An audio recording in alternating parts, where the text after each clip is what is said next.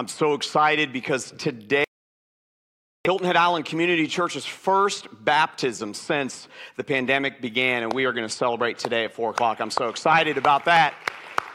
The picture of changed lives, and I'm uh, really glad that you're here today. Thank you so much for joining us. Those of you who are here in the house, man, thank you so much for being here. I thank those of you who are back on the backstage patio. Beautiful, beautiful day to be on the backstage patio. And for those of you who are joining us online, thank you guys so much for joining online. And why don't we here in the house give it up for them who are joining online and been to backstage patio? Thank you guys so much for being a part of it. It's our last week, the last week in our series called Raised to Life. And we've been in this series. This will be our fifth week in this series, continuing through, you know, Easter from Palm Sunday through Easter. We've been focusing on all that God did when he was raised to life and the fact that we also, because of what Jesus did on the cross, we can be raised to life as well. Many years ago, Cynthia and I had probably the first conversation of many um, that went something like this. We were discussing our faith and uh, with someone who you know, doesn't know Jesus as their Savior, and uh, we were beginning to have this, this faith conversation. And if any of you have been involved in those faith conversations, they're not easy, right? They're not easy to get into. They're not easy for the person who's, you know, kind of the, the one who has the faith and wants to talk about it. And there's, it's not easy for those who maybe don't understand it.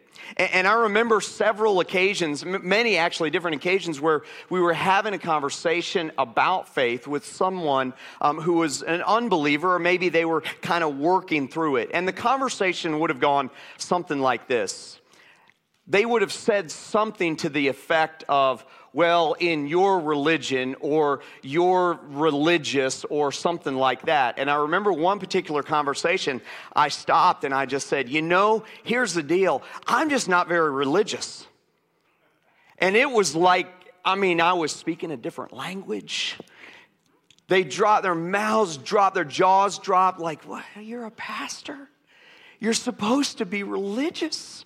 And you're saying you're not very religious. And it was interesting as we began just to kind of dissect what that meant. The whole idea of this word religion has so many different understandings and misconceptions. And so when I would say, you know, when I would get around to saying, look, I, am not very religious, um, there, there was a meaning behind that. There was a whole like belief system behind that. There was a whole life behind that and lifestyle behind that. But what they heard, what they heard was, is that I'm not a Christian. That's what they thought. That's what they heard. And so they probably went down the road of how can you be a pastor, not a Christian? Or what they might have heard on several occasions is, is that, like, I don't really care about what God says. You know, I'm not very religious. And I realize that when we say something like, I'm not religious or Christianity is not a religion, it might cause confusion. And so today, as we end this series, I want to begin today, as we end the series, in this place where, where I want to challenge a premise that some of you may understand, some of you may have a basic understanding of it, and some of you have maybe have never heard this before.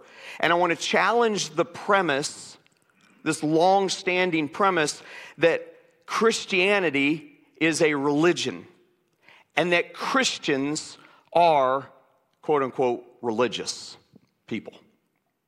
I want to challenge that. And I realize that in challenging that, that there's there are some of you who would say, Yeah, I, I taught, I got this long ago, and I understand exactly what you mean. I understand the whole concept of what you're talking about. Um, and, and, and I realize that some of you are there and you, you get this, right? Well, allow today to be a reminder because some of you who get it, myself included, we don't always live like what I'm going to talk about today. Okay, so some of you may be in the category of people who get it. Some of you may be in the category of people we've heard this message before. We've even heard you touch on it before, and I get it, but I can't make it personal. That's for someone else. And then there are some of you that this is an absolutely brand new idea and you've never considered it. And my prayer for you is that God's Holy Spirit today would move in your life and that your life might change forever.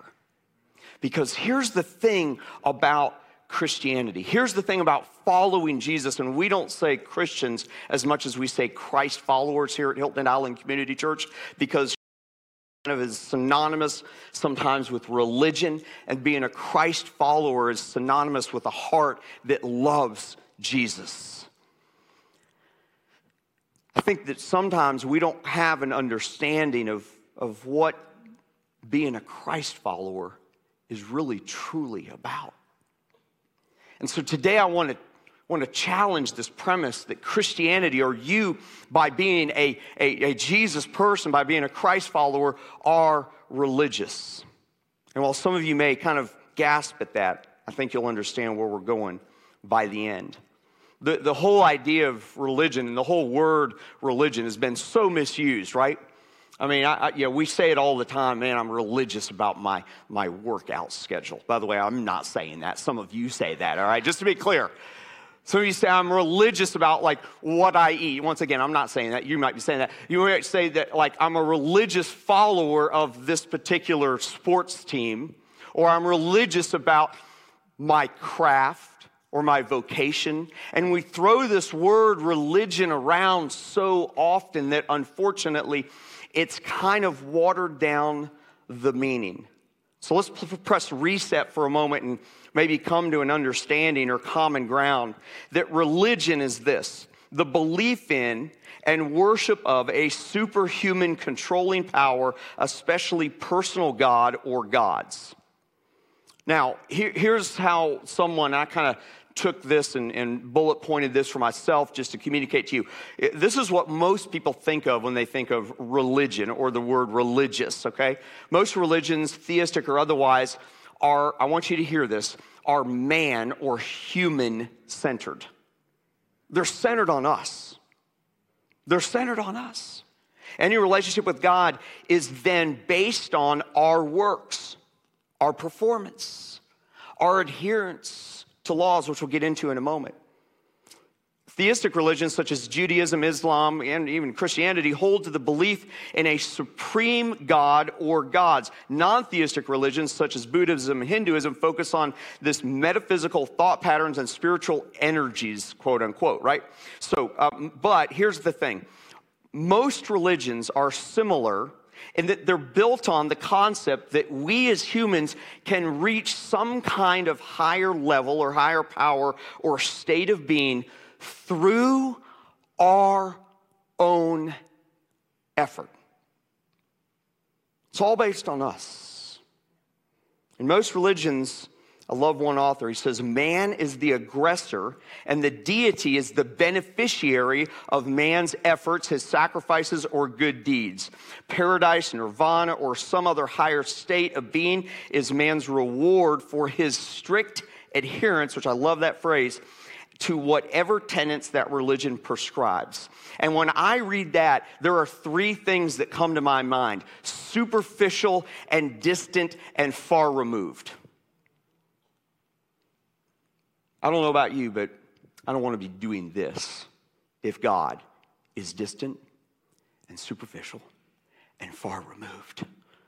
I don't want to be committed to being a Jesus follower if that's who God is. My definition of religion is this religion is the belief in a higher power and the promise of spiritual achievement through human effort. You see, here's what religion says religion says that we as humans, that man, we are the pursuer, the pursuer of God. That's what religion says, that we are the one pursuing God. And there's an aspect to Christianity, putting Christianity in contrast to religion, where we do pursue God, but I'm going to get to the motive on that in a minute. Religion says that man is the pursuer and that God is the beneficiary of our pursuit. Christianity says that God is the pursuer and that we are, that man is the beneficiary of that pursuit. It's quite different. It's just the opposite, as a matter of fact, right? It's just the opposite. And so when people ask me, or they ask Cynthia, or maybe they ask you, or they say something like, you're a religious person, and you might pause and go, well, I'm not that religious, that's what we mean. We may not quite be able to communicate it that way, but that's what we mean. And the word that I believe looking for today is that when it comes to following Jesus Christ, it is deeply personal and it is based on a relationship. And that's the contrast that religion is just that it's just religion. But we, when we become followers of Jesus, we form a relationship with the God of the universe. And those are two totally different things. My definition of Christianity is this it's a little bit long, so get comfy. Christianity is the belief in the one true God, that our sin separates us from God, that God initiated restoration to us through the death and resurrection of his son Jesus, who accomplished everything. So he initiated and he accomplished everything needed for the forgiveness of sins, and that any effort or movement on our part towards God should be a response to rather than a means of spiritual achievement.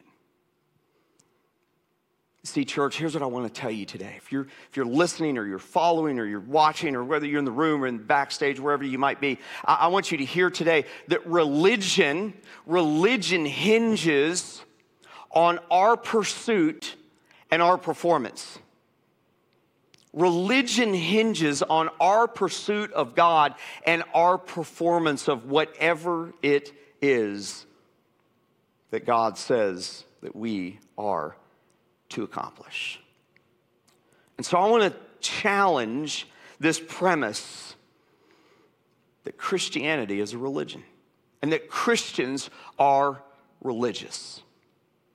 Because if you truly understand following Jesus, you know it is deeply personal and it is a relationship. It is a relationship See, following a system of rules for performance is a religion, but following Jesus is a relationship. It's a relationship.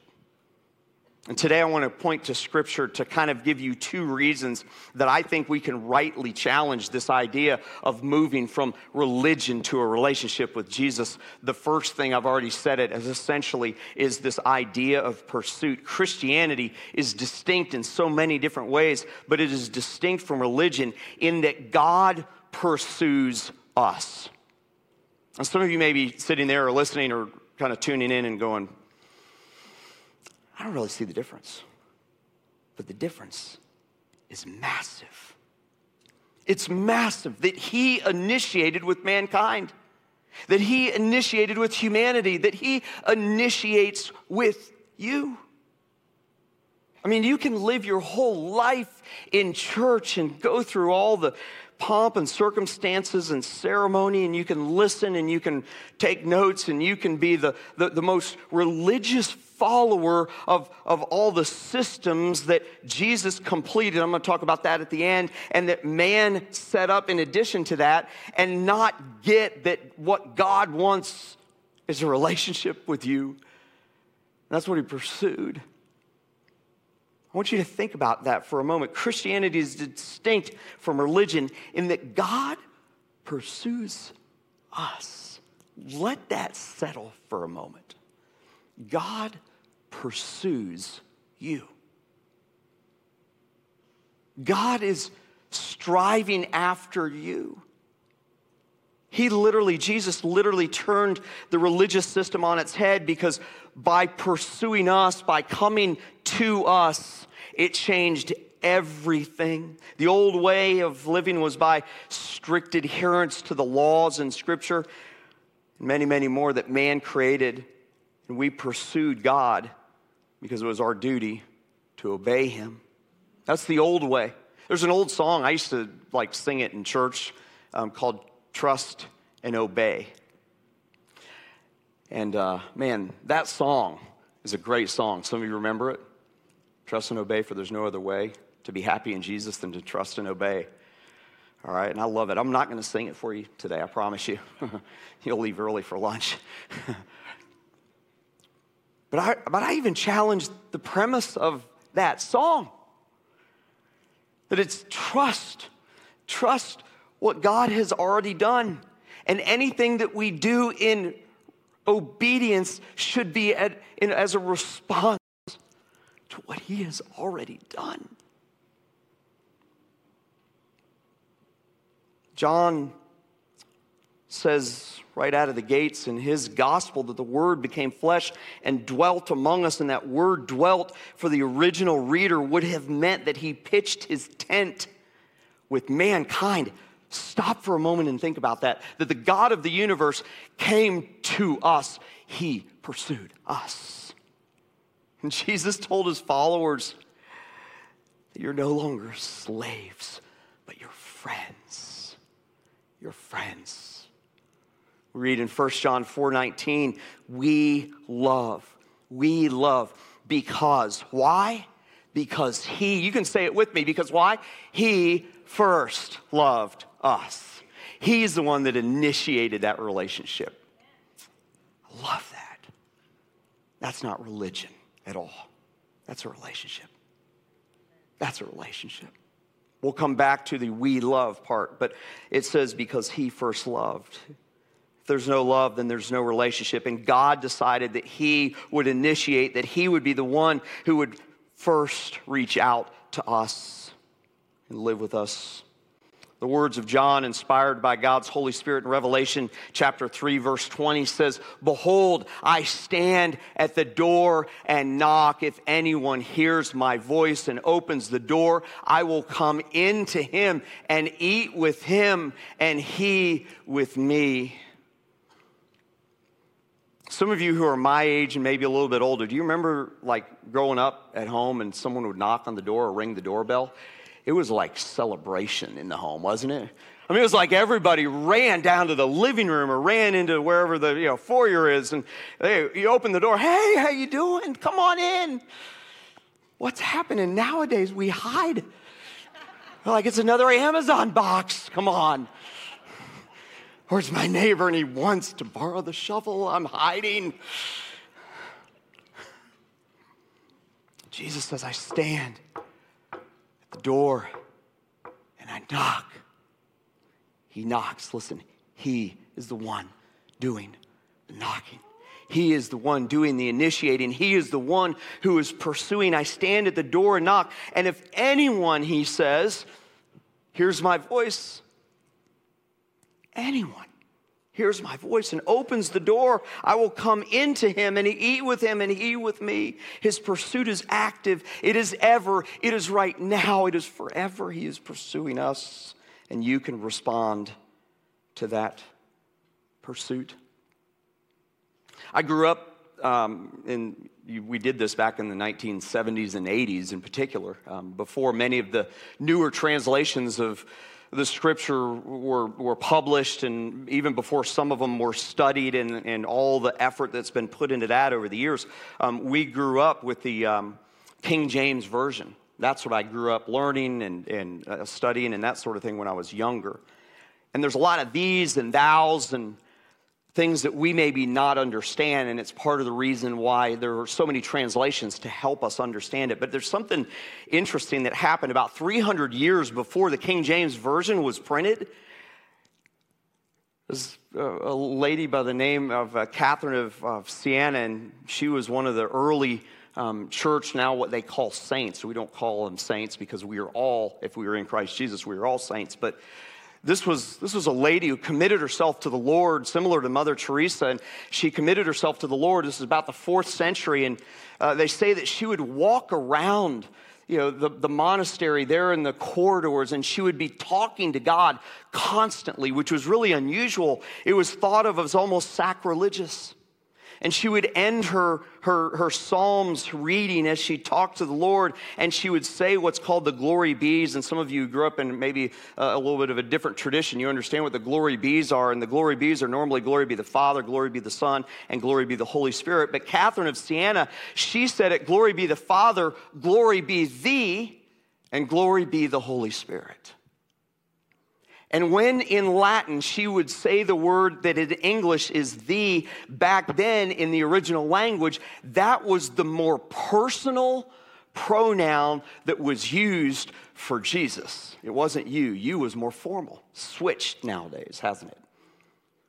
And she, in saying thee to Jesus, was communicating to him and communicating to those who would hear him that this was deeply personal. And that was wildly different in her environment in that day and age. Christianity is distinct because it is so incredibly personal.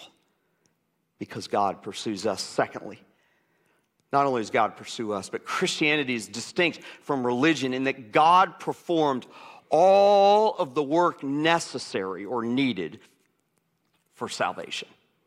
He performed everything that was needed for salvation. Romans 6:23. The apostle Paul, by the way, the pinnacle of our faith, the pinnacle of our doctrine, of our theology is found in Romans 5 through about 8. If you want to know what we believe as a church and what we believe as Christ followers, that is the pinnacle of it right there. And in Romans chapter 6, inspired by God's Holy Spirit, Paul says, For the wages of sin is death. That was our, our future. He says, the free gift of God is eternal life in Christ Jesus our Lord. He offered you, and He offers you, and He offers me, and He offers anyone who accepts a free gift. I love that. In 2004, Cynthia and I were in. Um, uh, a little place called Melilla, Spain, and it's on the African continent. It's actually part of Spain, but it's on the mainland of Morocco. And we were doing, uh, led a team, and we had teams going in different places. And in, in this part of the, the world, um, it was a Spanish province, so you would hear several different forms of Arabic, and you would hear um, uh, you'd hear a lot of French, but mainly you would hear Spanish because it was a Spanish province, right? And, and so we would stand on the street and we were handing out Bibles because we were in kind of the, the free part of this little place in Morocco. And so um, we would, you know, in I guess our you know, best Spanish, uh, we would say un regalo gratis, a free gift, as we would hand out the Bibles. And we were trying to communicate Romans chapter 6 as we were handing out these free Bibles that if you read this, you'll understand that God has for you a free gift. He's done everything. Jesus came to complete the law. He came to bring it to conclusion. And the problem is, is that religion says that we must keep adhering to the law, and then we add to the law and we make it more complicated. And if we don't achieve it perfectly, then we have failed before God. Here's what Jesus did. In Romans chapter 8, again, the pinnacle of our theology, Romans 5 through 8, Romans 8, verses 1 through 4. Here's what Paul, inspired by God's Holy Spirit, says about following the rules and how Jesus came to bring completion to the law, that all, all the things that were necessary for salvation and full spiritual achievement were performed by Jesus. It says this there is, thou, there is therefore now no condemnation for those who are in Christ Jesus. For the law of the Spirit of life has set you free in Christ Jesus from the law of sin and death. For God has done what the law, weakened by the flesh, because we can't possibly follow all those rules, could not do by sending his own son in the likeness of sinful flesh and for sin he condemned sin in the flesh in order that the righteous requirement of the law might be fulfilled by us. Is that what it says? I missed one word didn't i? It's an important word isn't it? It doesn't say by us. It says in us. It says in us the law might be fulfilled in us, meaning Jesus has already done it. And then it says, who walk not, who walk not according to the flesh, but according to the Spirit. You see, we can move from a place of religion to a place of relationship because God pursued us, but God performed everything that is needed for spiritual achievement. And I don't know about you, but I'm really, really, really glad that's the case. Because I never could. I never could. On my best days, I could never be able to perform well enough to have my sins forgiven, to have a relationship with God restored. God did all of it through Jesus. He did all of it through Jesus.